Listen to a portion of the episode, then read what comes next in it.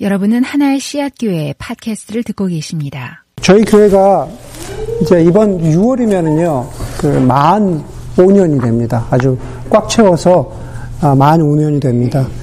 아, 시간이 참 빠른데 처음에 그 개척 준비를 할 때 어느 교회나 마찬가지이지만은 어, 당연히 교회를 개척할 때 준비하는 것 중에 하나는 바로 교회의 이름을 짓는 것입니다. 그렇죠? 교회 이름을 지어야겠죠. 어떤 교회는 뭐 이름 없는 교회도 있지만 어, 대부분의 교회는 교회 이름을 짓습니다.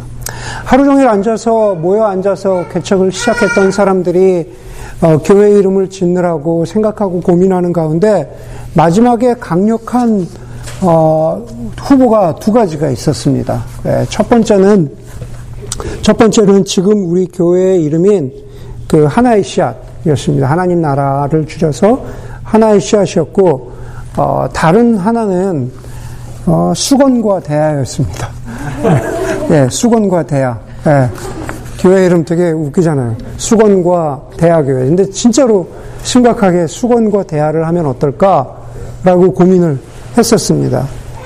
어, 아시는 분들 아시겠지만은 어, 수건과 대야라는 그 이미지는 그 요한복음에 나오는 것이죠. 예수님께서 어, 허리에 어, 수건을 두르시고 그리고 대야에다가 물을 가져다가 어, 제자들의 발을 씻겨주시는 바로 그 섬김의 장면에서 비롯된 그런 이미지입니다. 그렇죠? 주님이시고 그리고 선생이신 그 당시에 그 예수님께서 그 당시에 관습을 뛰어넘어서 그 당시의 전통이나 문화를 뛰어넘어서 제자들의 발을 씻겨주시는 장면. 만약에 어떤 교회가 정말로 그냥 그 이름뿐만 아니라 정말로 교회로서 존재하는 그 모습 가운데에서 정말 수건과 대야 같은 그 이미지가 아, 정말로 교회의 모습 가운데 살아내고 실천하려고 한다면은 어, 참 임팩트도 있고 의미가 있지 않을까라는 그런 생각을 어, 해보게 됩니다. 오늘 저와 여러분들이 나누는 그 말씀은 아, 복종과 섬김에 관한 연습입니다. 영성 연습. 복종과 섬김에 관한 연습. 저 수건과 대화도 바로 그런 이미지를 담고 있고 오늘 우리가 읽은 말씀도 그런 그런 이미지를 담고 있습니다. 먼저는 복종 혹은 순종에 관한 그런 말씀을 나누어야 할 것 같은데 이 말씀부터 드려야 될 것 같습니다. 일단 2018년 지금 현재 진행형으로 볼 때 복종 혹은 순종이라는 단어는 아, 우리에게 익숙한 개념도 아니고 더 나아가서 편한 개념도 아닙니다. 아, 복종해야 된다, 순종해야 된다. 왜 내가 복종해야 하는가? 복종하면은 나에게 돌아올 어떤 권리나 이익이 있는가? 아니면 권리와 이익이 없더라도 소위 이야기하는 확실한 대의 명분이 있던가. 정말로 내가 복종했더니 전 세계에 평화가 임했다. 무슨 뭐 기아 문제가 해결됐다. 그런 분명한 대의 명분이 있는 것도 아니라면 우리에게 복종이라는 개념은 아마 여러분들 대부분에게 그렇게 편한 개념이 아닐 겁니다. 또 제가 보기에는 제가 보기에는 요즘 어, 복종과 관련해서 한국 사회가 시끄럽습니다.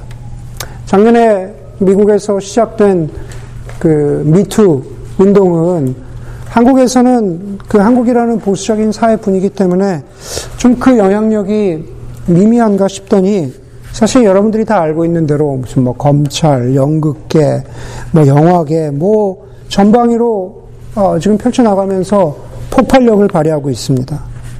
사실 뭐 성폭행 혹은 성추행 그런 배후에는 힘이나 권력으로 약자에게 무조건적인 복종을 요구하는 그러한 문화가 자리 잡고 있다라는 것을 우리가 부인하기 어렵습니다. 그렇죠?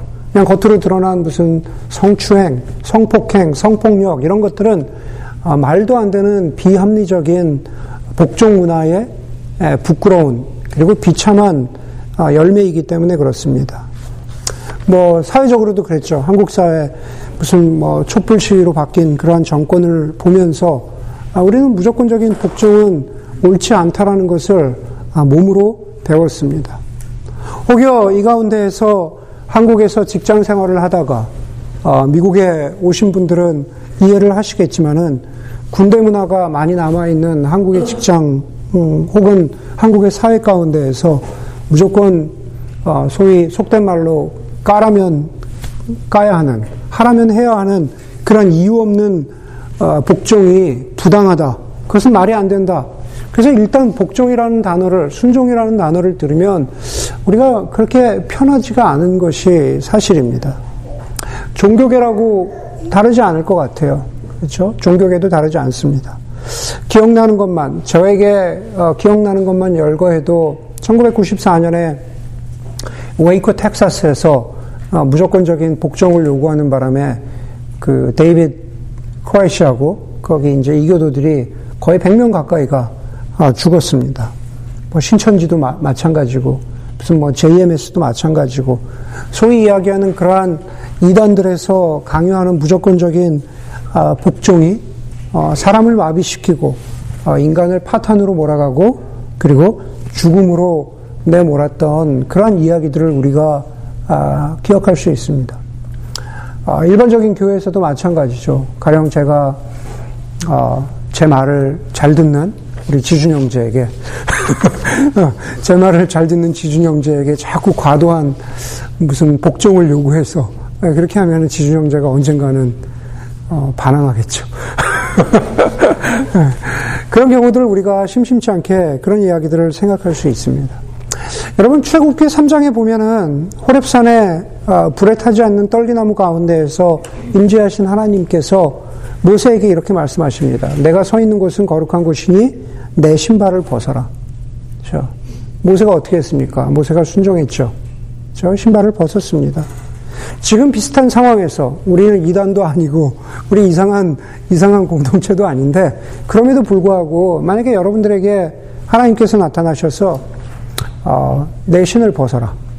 어, 여러분들에게 내가 선 곳은 거룩한 곳이니 내 신을 벗어라. 혹은 이렇게 해라. 혹은 저렇게 해라. 이렇게 순종해라. 이렇게 복종해라. 라고 하나님께서 직접 말씀하신다면 여러분들의 대답은 어떠실 것 같습니까? 마치 모세처럼 네, 제가 그렇게 하나님께 순종하겠습니다. 복종하겠습니다. 그렇게 하시겠습니까? 아니면은 왜요? 네, 왜 신발을 벗어야 될까요?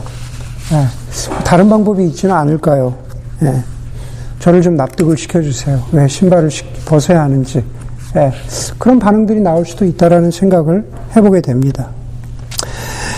아, 여러분, 그, 우리가 많은 경우에, 우리가 이제, 그, 그 계몽주의 영향을 받았다고 이렇게 많이 이야기합니다. 인간의 역사 가운데에서 르네상스, 어, 인본주의, 어, 계몽주의의 영향은 우리가 굉장히 컸는데 그 중에 가장 큰 영향 가운데 하나는 우리 인간 자신, 나의 가치가 중요하다라는 겁니다. 다시 말해서 내가 내리는 선택, 내가 내리는 결정이 중요하고 나의 선택과 나의 결정의 그 배경에 있는 나의 이성이, 나의 합리성이 어, 나의 가치 결정의 중심이 된다라는 것이 그것이 사실은 계몽주의, 르네상스 이후로 우리 가운데 어, 깊이 뿌리박히고 뿌리박혀 있는 그런 기준 가운데 하나입니다. 거기에 덧붙여서 포스트 모더니즘도 있지만은 오늘 그 얘기까지는 드리지 않도록 하겠습니다. 개몽주의 이후로 사실 수백 년이 지났고 멀리 볼 것도 없이 지금 여기에 앉아 있는 저와 여러분들, 소위 그리스도인들, 제가 호랩산 떨기나무에 모세의 이야기를 드리기는 했지만은 소위 그리스도인들이라고 하는 우리들에게도 많은 경우에 신앙과 상관없이 나의 이성에 기반한 나의 결정과 나의 선택이 중요합니다. 내가 배우자를 선택하는 것, 내가 직장을 선택하는 것, 우리의 자녀들의 유치원을 선택하는 것, 차의 색깔을 선택하는 것, 휴가지를 선택하고 오늘 저녁 메뉴를 선택하는 것, 교회를 선택하는 것, 그렇죠? 무엇인가 결정을 내리는 것, 그 모든 것들 가운데에서 내 이성, 내 합리성, 내 기준으로 맞지 않으면 그것이 강요될 때, 그리고 그것이 나에게 부과될 때, 어, 우리는 거기에 대해서 많은 경우에 어, 거부하죠. 예. 다시 말해서 복종이라든가 순종이 들어갈 틈이 보이지 않는다라는 겁니다. 그렇기 때문에 오늘 우리가 함께 나누는 순종의 연습, 복종의 연습, 섬김의 연습이라고 하는 그, 그 예수님을 닮아간다고 하는 그 주제가 사실 막연하기도 하고 그리고 어렵기도 합니다. 존재적으로 어, 거부하고 싶기도 합니다. 목사님 저렇게 말씀하시지만 한 번 더 생각해 보자. 나는 더 한 번 더 생각해 볼 거야. 그렇게 생각하게 됩니다.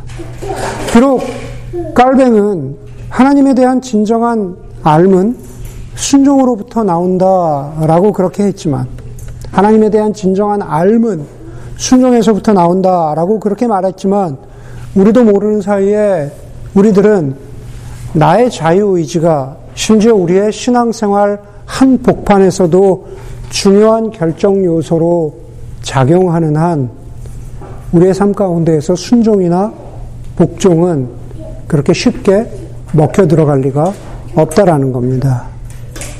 그래서 저는 오늘 설교를 준비하면서 복종과 섬김의 영성 연습이라고 했을 때 지금까지 해왔던 이번 설교 시리즈에서 어, 여러분들 기억하시면 어떤 경우에는 많은 임플리케이션을 드리려고 했는데 사실 오늘 주제와 관련해서는 왜 순종해야 되는지, 왜 복종해야 되는지에 관한 그것을 여러분들에게 더, 더 설명하고 더 이해시켜야만 하는 그러한 필요를 사실은 더 느끼게 됩니다. 그래서 제가 생각해 본 한 가지 방식 중에 하나는 사실은 이런 것입니다.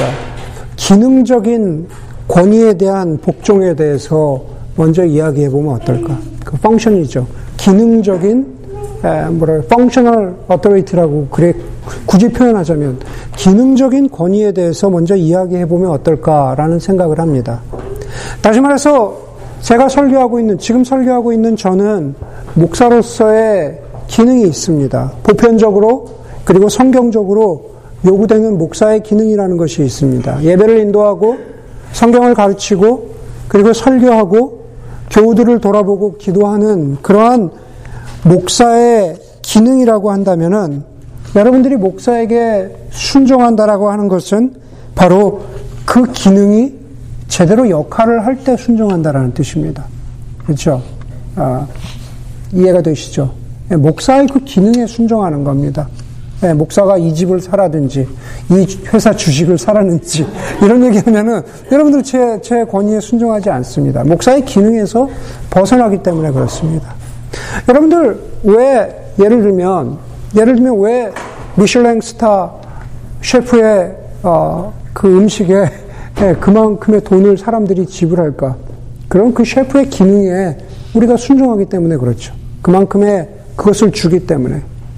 골든 스테이트 워리어의 경기를 간다던가, 혹은, 혹은, 어, 유명한 가수의 콘서트를 간다든가, 바로 운동선수라든가 가수로서의 기능을 하고, 그리고 거기에, 음, 거기에 맞는 가치에 내가 지불할 준비가 되어 있기 때문에, 그렇기 때문에 그, 그 기능이라고 하는 그 권위, 뭐 그것에 우리가 순종한다라고 이야기할 수 있을 것 같습니다. 그런데 여러분, 만약에 그 기능을 하는 존재가, 그, 그 기능을 하는 존재가 그 존재 자체가 이미 망가졌다면, 과연 그 펑션에 우리는 순종해야 되는 것일까? 네. 어, 설교에서 몇 번 말씀드렸지만은, 그 한나 아렌트가 쓴 예루살렘의 아이히만에 보면은, 자기가 한나 아렌트라고 하는 그 학자가 예루살렘에 가서 전범 재판의 그 현장에서 어, 2차 대전 때 수많은 유대인들을 죽이고 도망쳤던 아이히만이 잡혀와서 독일군 장교인 아이히만이 잡혀와서 재판을 받는 그 과정을 기록하고 있습니다. 그래서 예루살렘의 아이히만입니다. 그 독일군 장교인 아이히만은 어, 자신의 기능에 굉장히 충실했습니다. 가장 대표적으로 한나 아렌트는 두 가지 기능을 말하고 있습니다. 아이히만은 독일군 장교로서 유대인들을 죽이는 일에 굉장히 기능적으로 철저하게 빈틈없이 어, 자기의 일을 어, 마쳤던 어, 그런 사람입니다. 9 to 5 굳이 그냥 그렇게 표현하겠습니다. 9 to 5 어, 유대인들을 죽이는 일에 최선을 다했던 아이히만은 집으로 돌아와서 남편으로서 그리고 부모로서 아빠로서 더할 나위 없이 기능적으로 좋은 남편이었고 그리고 기능적으로 좋은 아버지였습니다. 여러분 그 기능에 충실했으니 그 정도면 됐지. 기능에 충실했으니 옳다고 인정하고 그리고 기능에 충실했으니 그 기능의 펑션의 권위에 우리가 복종해야 할까? 바로 딜레마는 거기에 있지 않을까라는 생각을 해보게 됩니다. 그렇기 때문에 우리가 복종을 이야기할 때 그 기능을 이야기하기 전에 우리가 존재에 대해서 먼저 생각해 봐야 하지 않을까 하는 생각을 합니다. 아, 기능이 두잉이라면 존재는 비잉이겠죠. 여러분, 제가 최근에 우리 교우한테 배운 것을 가지고 여러 가지로 써먹고 있습니다. 이미 들으신 분들도 있지만 제가 최근에 교우, 우리 교우 중에 한 사람한테 배운 걸 가지고 좀 아는 척을 해보도록 하겠습니다. 잘난 척. 네, 잘난 척을 하겠습니다. 교우의 집에 갔는데 책꽂이를 이렇게 보니까 컴퓨터 알고리즘이라는 어, 제목의 영어 책이 있는 겁니다. 그래서 제가 물어봤습니다. 어, 알고리즘, 알고리즘 하는데 알고리즘이 뭡니까? 실리콘밸리에서 제가 사역을 하는데 알고리즘 정도는 제가 알아야죠. 라고 그렇게 물었습니다. 그런데 그 남편이 뭐라고 설명을 해야 하나 주저주저 하는 사이에 어, 배운 여자인 아내 되는 자매가 저한테 어, 이렇게 설명을 해줬습니다. 뭐라고 설명해 줬냐면 배운 여자인 그 아내가 설명해 준 거예요. 네, 목사님 알고리즘은요 어, 제가 그대로 word by word 표현하는 겁니다. 목사님 알고리즘은 일이 되어지는 규칙, 법칙이에요. 어, 가령 예를 들면 라면을 한 그릇을 따뜻한 라면을 한 그릇을 먹으려면 냄비에 물을 담는다, 물을 끓는다, 아, 물을 끓인다, 그리고 물이 끓으면 라면을 넣는다, 라면이 다 끓으면 그릇에 담아서 먹는다. 라면을 먹는 그게 규칙이에요. 그래야 따뜻한 라면을 먹을 수가 있어요. 그 규칙을 어기면, 어기면 따뜻한 라면을 먹을 수가 없어요. 이게 알고리즘이에요. 그렇게 생각하시면 됩니다. 라고 그렇게 설명을 해줬습니다. 제가 그것을 배워가지고 제가 지난 한 2주 동안 교인들을 만날 때마다 심심치 않게 자, 들어보세요. 알고리즘이 뭐냐 하면 내가 우리 교회 배운 여자한테 들은 건데 배운 여자한테 들은 건데 알고리즘이 뭐냐 하면 이게 알고리즘이에요. 라고 이렇게 쭉 설명을 해줬습니다. 그래서 제가 이게 어, 현실화될지 모르겠지만 설교 주제도 하나 생각을 했어요. 영적 알고리즘에서 우리가 우리가 우리가 극복해야 되는 이슈들 뭐 이제 이런 이런 그 막연한 그런 생각도 하고 있습니다. 설교를 준비하다 보니까 순종, 복종과 관련해서 일이 된다라고 하는 기능의 법칙, 일이 컴플릿 된다라고 하는 기능의 법칙과 관련해서 제가 한번 우주의 우주의 알고리즘에 대해서 생각해 보았습니다. 그러면서 동시에 그 알고리즘을 설계한 설계자의 존재에 대해서 한번 생각해, 생각해 보았다라는 겁니다. 여러분, 제가 말씀드리고 있는 것은 기능의 권위에 대해서 우리가 순종하고 복종하기 이전에 그 이전에 우리는 하나님의 존재에 대해서 존재의 권위에 대해서 우리가 순종하고 복종하는 것에 대해서 한번 생각해 보면 어떨까라는 제안을 여러분들에게 드리는 겁니다. 바로 우주의 설계자이신 하나님, 그리고 지금도 이 세상이 돌아가도록, 이 세상이 돌아갈 수 있도록, 그렇게 되어 가도록 그 알고리즘을 돌리고 계신 하나님의 존재에 대해서 우리가 한번 생각해 보자라는 겁니다. 아마 여러분들 가운데 이렇게 생각하는 분들이 있을 거 있을지도 모르겠습니다. 기능적으로 보자면 하나님은 완벽하지 않다. 그런 반문을 제기하시는 분이 있을 것 같아요. 기능적으로 완벽하지 않은 것 같은데요. 가령 악의 문제라든가 고통의 문제 같은 것들인 거죠. 세상에 지금 이렇게 편만해 있는 해결되지 않고 있는 악의 문제, 고통의 문제에 침묵하시는 하나님을 보면서 우리는 어쩌면은 기능적인 하나님의 한계에 대해서 하나님 완벽하시지 않아. 기능적인 하나님의 한계에 대해서 우리는 자연스럽게 떠올리게 됩니다. 여러분, 그러나 우리는 기능 이전에 존재에 대해서 고민해야 되고, 그 존재에 대해서 고민해야 된다는 것은 하나님이 어떤 분이신가라는 것을 알아야 한다는 겁니다. 아까 말씀드린 것처럼 깔뱅은 하나님에 대한 진정한 알문, 순종으로부터 나온다고 했지만, 그러나 우리는 하나님을 제대로 알아야 순종할 수 있습니다. 하나님은 어떠신 분일까? 하나님은 선하신 분, 하나님은 사랑이 존재이신 분, 하나님은 영원하신 분. 비록 우리가 하나님을 다 알 수 없지만 우리는 성경을 통해서 그리고 그리스도인이 되었다면 우리의 삶에 함께 하셨던 하나님, 우리의 삶 가운데 함께 하고 계시는 그런 하나님의 하나님 되심을 경험하면서 우리는 하나님을 배워갑니다. 다시 말해서 그 하나님을 알아갑니다. 오늘 본문으로 읽었던 빌립보서 2장 8절의 말씀, 자기를 낮추시고 죽기까지 순종하셨으니 곧 십자가에 죽기까지 하셨습니다. 누구의 순종입니까? 바로 예수님의 순종이죠. 예수님은 성자 하나님으로서 아버지이신 성부 하나님의 존재를 알았습니다. 그런데 그런데도 불구하고 그런데도 불구하고 예수님께서 십자가를 지시기까지 성부 하나님께 이렇게 부르짖었습니다. 아버지, 할 수만 있다면이 잔을 내게서 피하여 주옵소서. 개세만의 동산에서 기도하셨잖아요. 할 수만 있다면 내가 이 잔을 받기를 원치 않습니다. 잔이 뭡니까? 바로 십자가인 거죠. 여러분, 어쩌면 예수님의 기도는, 예수님의 기도는 우리 대부분의 기도일 수 있습니다. 그렇죠? 그런데 아이러니한 것은 그 기도는 순종을 피하고자 하는 기도죠. 가급적이면 하나님께 복종하지 않겠다는 기도입니다. 주님, 할 수만 있다면 이 잔을 내게서 예, 피하여 주옵소서. 주님, 할 수만 있다면 내 능력으로, 내 이성으로, 내 합리성으로, 내 경험으로 내가 결정을 내릴 테니 하나님 나에게 순종하라고, 하나님 나에게 복종하라고 하지 마십시오.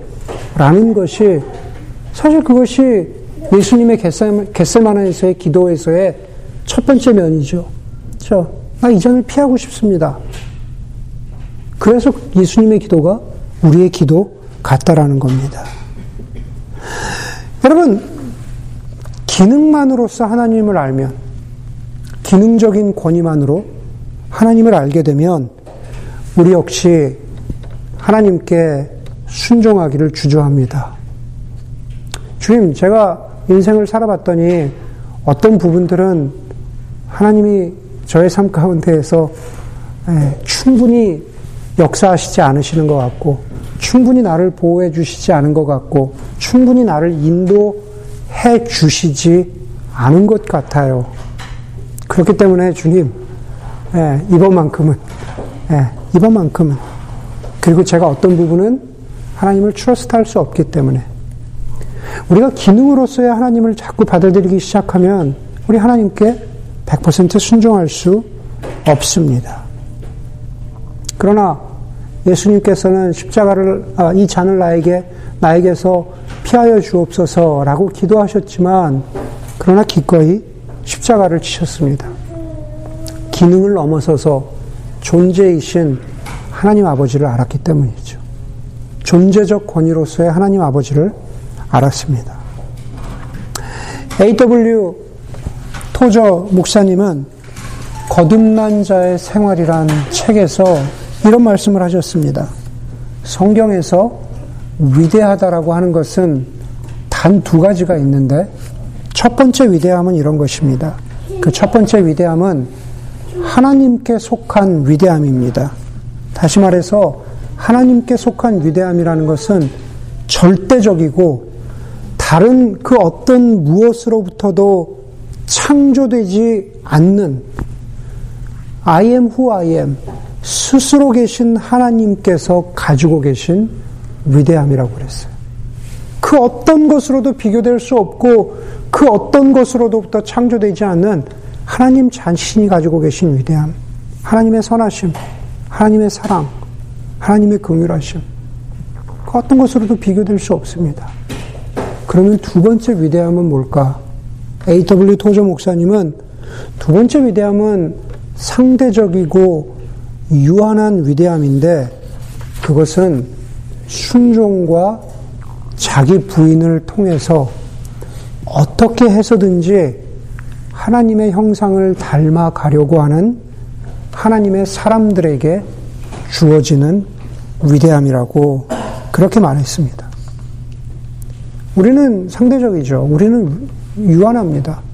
그러나 그럼에도 불구하고 굳이 우리가 위대하다고 말할 수 있다면 표현이 좀 그래서 그렇지만 굳이 우리가 위대함 대신 성숙하다고 말할 수 있다면 그 성숙은 바로 그 하나님, 존재로서의 하나님을 알고 그분께 아직 내키지 않지만 그럼에도 불구하고 우리가 겸손히 무릎 꿇고 하나님께 순종하려고 하는 그 순종의 모습을 보일 때 우리들을 향해서 나 자신을 향해서 감히 그 표현이 적절할 수 있다면 위대하다, 성숙하다라고 그렇게 말할 수 있는 겁니다. 결론적으로 우리는 하나님이 우리의 입맛대로 완벽하게 펑션하시기 때문에 하나님이 우리의 입맛대로 완전히 기능하시기 때문에 그분께 복종해야 하는 것이 아닙니다. 우리는 하나님이 선하시고 사랑이시기 때문에 우리는 하나님께 순종합니다. 우리는 삼일째 하나님이 거룩하시기 때문에 내가 거룩하니 너희도 거룩하라 라고 하는 그 말씀은 절대적인 위대함 속에 우리의 순종을 담아서 부족하지만 내가 거룩하고자 하는 것, 그렇죠? 우리가 하나님께 그 순종을 드리는 것이죠. 여러분, 저는 몸치입니다. 네, 진짜로. 네, 저는 진짜로 심한 네, 몸치입니다. 여러분들 가운데 몸치가 있으시죠? 저만 그런지 모르겠지만 몸치들의 마음 깊은 곳에는 나도 춤을 잘 추고 싶다. 그런 마음이 그런 그런 간절함 마음 정도가 아니죠. 네, 그런 간절함 같은 게 있습니다. 난 몸치지만 나 정말 춤을 잘 추고 싶다. 저 같은 사람이 춤을 잘 추려면 어떻게 해야 될까요?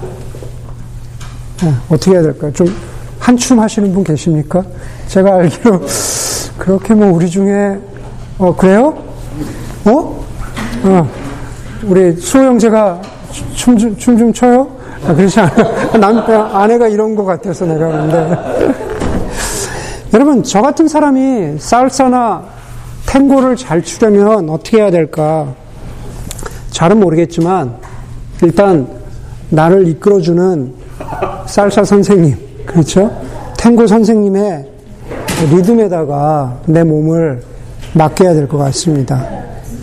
나는 몸치지만 리듬감을 잘 타시는 춤 선생에게 내 몸을 좀 맡기면 조금 나아질 것 같기도 합니다. 여러분, 칼빈 밀러 목사님은 이런 얘기를 했어요. 여러분, 순종하기를 배우십시오. 그런데 순종하는 게 어렵죠? 그러면은 자신의 리듬보다 자신의 리듬보다 더 훨씬 우월한 리듬에 순종하는 사람만이 자유로울 수 있습니다. 그랬습니다. 네, 몸치이거나 영적인 몸치도 마찬가지라는 겁니다. 순종하기 어렵죠. 그러나 우리보다 훨씬 우월하신 하나님의 리듬에 우리가 우리 자신을 맡길 때 우리가 진정으로 자유로울 수 있다라는 겁니다.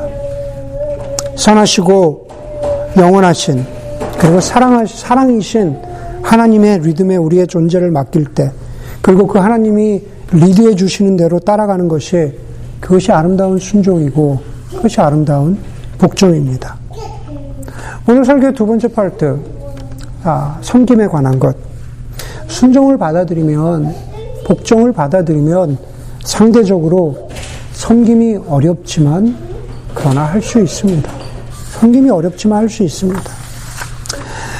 여러분, 저는 여러분들이 생각하는 것보다 여러분들이 어떻게 생각하시는지 사실 제 추측입니다만, 네. 저는 여러분들이 생각하시는 것보다 훨씬 이기적인 사람이라 남을 섬기는 게 어렵습니다. 알아요, 목사님. 목사님 이기적이신 거 알아요. 그렇게 얘기하면 제가 할 말이 없는데, 혹시 저를 착한 사람이라고 생각하시는 분이 계실까봐. 근데 저는 진짜로 이기적인 사람이라 누군가를, 네, 정말 고백입니다. 누군가를 받아들이고 용납하고 내가 누군가를 받아들였다라는 것을 몸과 혹은 행동으로 말로 그렇게 표현하는 것이 실천하는 것이 진짜 어렵습니다. 오늘 제 아내가 없는데 제 아내에게 물어보면 압니다. 목사님 진짜 오늘 설교에서 목사님 이기지거기시라 그랬는데 진짜 그래요? 그러면 아마 1초도 예, 주저하지 않고 진짜 아, 진짜 이기, 인간 됐죠. 뭐 이제 이런 식으로 이야기를 할 겁니다. 남을 섬긴다고 할 때, 저는 이기적이라 남을 섬긴다고 할 때 그 남을 섬기는 것이 어렵습니다. 라고 할 때 그 남은 바로 여러분입니다. 저는 여러분을 섬기는 게 어렵습니다. 예. 근데 애를 씁니다. 그렇게 섬기는 것이 예. 순종하는 것이 예, 맞다고 믿고 그렇게 사는 것이 진실되고 의미 있고 그리고 하나님께서 예수님께서 나에게 가르쳐 주신 아, 분명히 의미 있는 삶의 모습이라고 믿기 때문에 주님이 십자가에서 죽으심으로 나를 섬겨주셨고 그리고 나에게도 그렇게 살라고 부탁하셨기 때문에 저는 그것이 맞다고 아름답다고 믿기 때문에 애를 씁니다. 여러분도 저를 섬기기가 어려우시죠? 그렇죠? 여러분도 서로 서로를 섬기기가 쉽지 않습니다. 옆에 있는 아내나 남편을 섬기기도 어려운데 예, 언제 봤다고 이 형을 섬깁니까? 예, 섬기기 어렵습니다. 비록 섬김이 누군가를 섬긴다는 것이 세상의 기준으로 보이면 그렇기 때문에 시간 낭비 같고 에너지 낭비 같아도 어리석은 일 같아도 다시 설교의 가장 처음으로 돌아가자면 여러분 수건과 대화를 한번 떠올려 보십시오. 선생이시고 주님이신 예수님께서 제자들의 발을 씻겨주시는 그 섬김은 말 그대로 바보 같은 짓입니다. 십자가에서 죽기까지 순종하는 것은 어리석은 낭비입니다. 우리의 삶 가운데에서도 내가 굳이 그렇게 하지 않아도 될 것 같은데, 자존심 상하는데, 예, 그럼에도 불구하고 누군가를 섬기는 것은 쉽지 않습니다. 예수님은 제자들의 발을 씻기신 후에 곧이어서 이렇게 말씀하셨습니다. 내가 너희에게 행한 것 같이 너희도 행하게 하려 내가 본을 보였노라 라고 말씀하십니다. 신약의 아주 짧은 빌레몬서를 보면 사도 바울이 빌레몬에게 이렇게 말합니다. 내 종이었던 오네시모가 도망치고 도망쳤다가 다시 돌아오는데 그 오네시모를 용서하고 받아들이며 더 나아가서 형제로 맞아주고 그렇게 어, 품어주면 좋겠다. 라는 그런 부탁을 합니다. 우리는 그냥 스쳐 지나가듯이 읽지만은 사실은 그것이 얼마나 그, 그 시대에 얼마나 시대를 역행하는 일이었는가라는 것을 조금만 성경을 공부해 보면은 어, 알 수가 있습니다. 그런데 사도 바울은 그것이 진정한 섬김이라고 그렇게 말합니다. 영성과 프랑스와 드살레는 이런 말을 했습니다. 큰 미덕과 작은 성실은 설탕과 소금 같습니다. 그랬습니다. 큰 미덕. 다시 말해서 설탕은 탁월한 맛, 탁월한 맛을 가지고 있지만 그 사용 빈도는 적습니다. 우리가 크게 한 방 쏠 수 있다라는 말입니다. 우리 크게 한 방 쏠 수 있어요. 음, 큰 미덕. 그러나 작은 성실은 소금과 같다라고 그랬습니다. 소금은 어디에나 찾아볼 수 있습니다. 큰 미덕은 드물게 발생하지만 작은 섬김은 그렇죠? 소금은 날마다 있어야 하는 것입니다. 라고 그렇게 마무리를 하고 있습니다.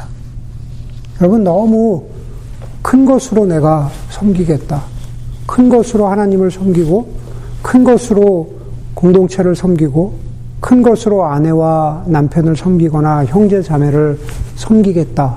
대단한 것으로 섬기겠다. 그것을 말하는 것이 아닙니다. 소금과 같이 작은 성실로서 섬김을 베풀어 가는 것, 섬김을 실천하는 것, 바로 그것을 성경은 말하고 있는 것입니다. 간절히 바라기는 오늘 설교를 통해서 여러분들이 순종이라는 것은 기능적인 하나님이 아니라 존재로서의 하나님을 알아가고 그 하나님께 아직 납득되고 이해되지 않지만 그러나 우리가 존재이신 하나님을 조금이라도 안다면 그분께 순종하는 것. 그리고 그 하나님께 순종한 것은 예수님이 우리를 섬겨주신 것처럼 우리의 삶 가운데 형제와 자매를 섬기는 그런 일상의 섬김으로 나타난다라는 것을 기억하는 여러분들이 되기를 주의 이름으로 간절히 예, 축원합니다.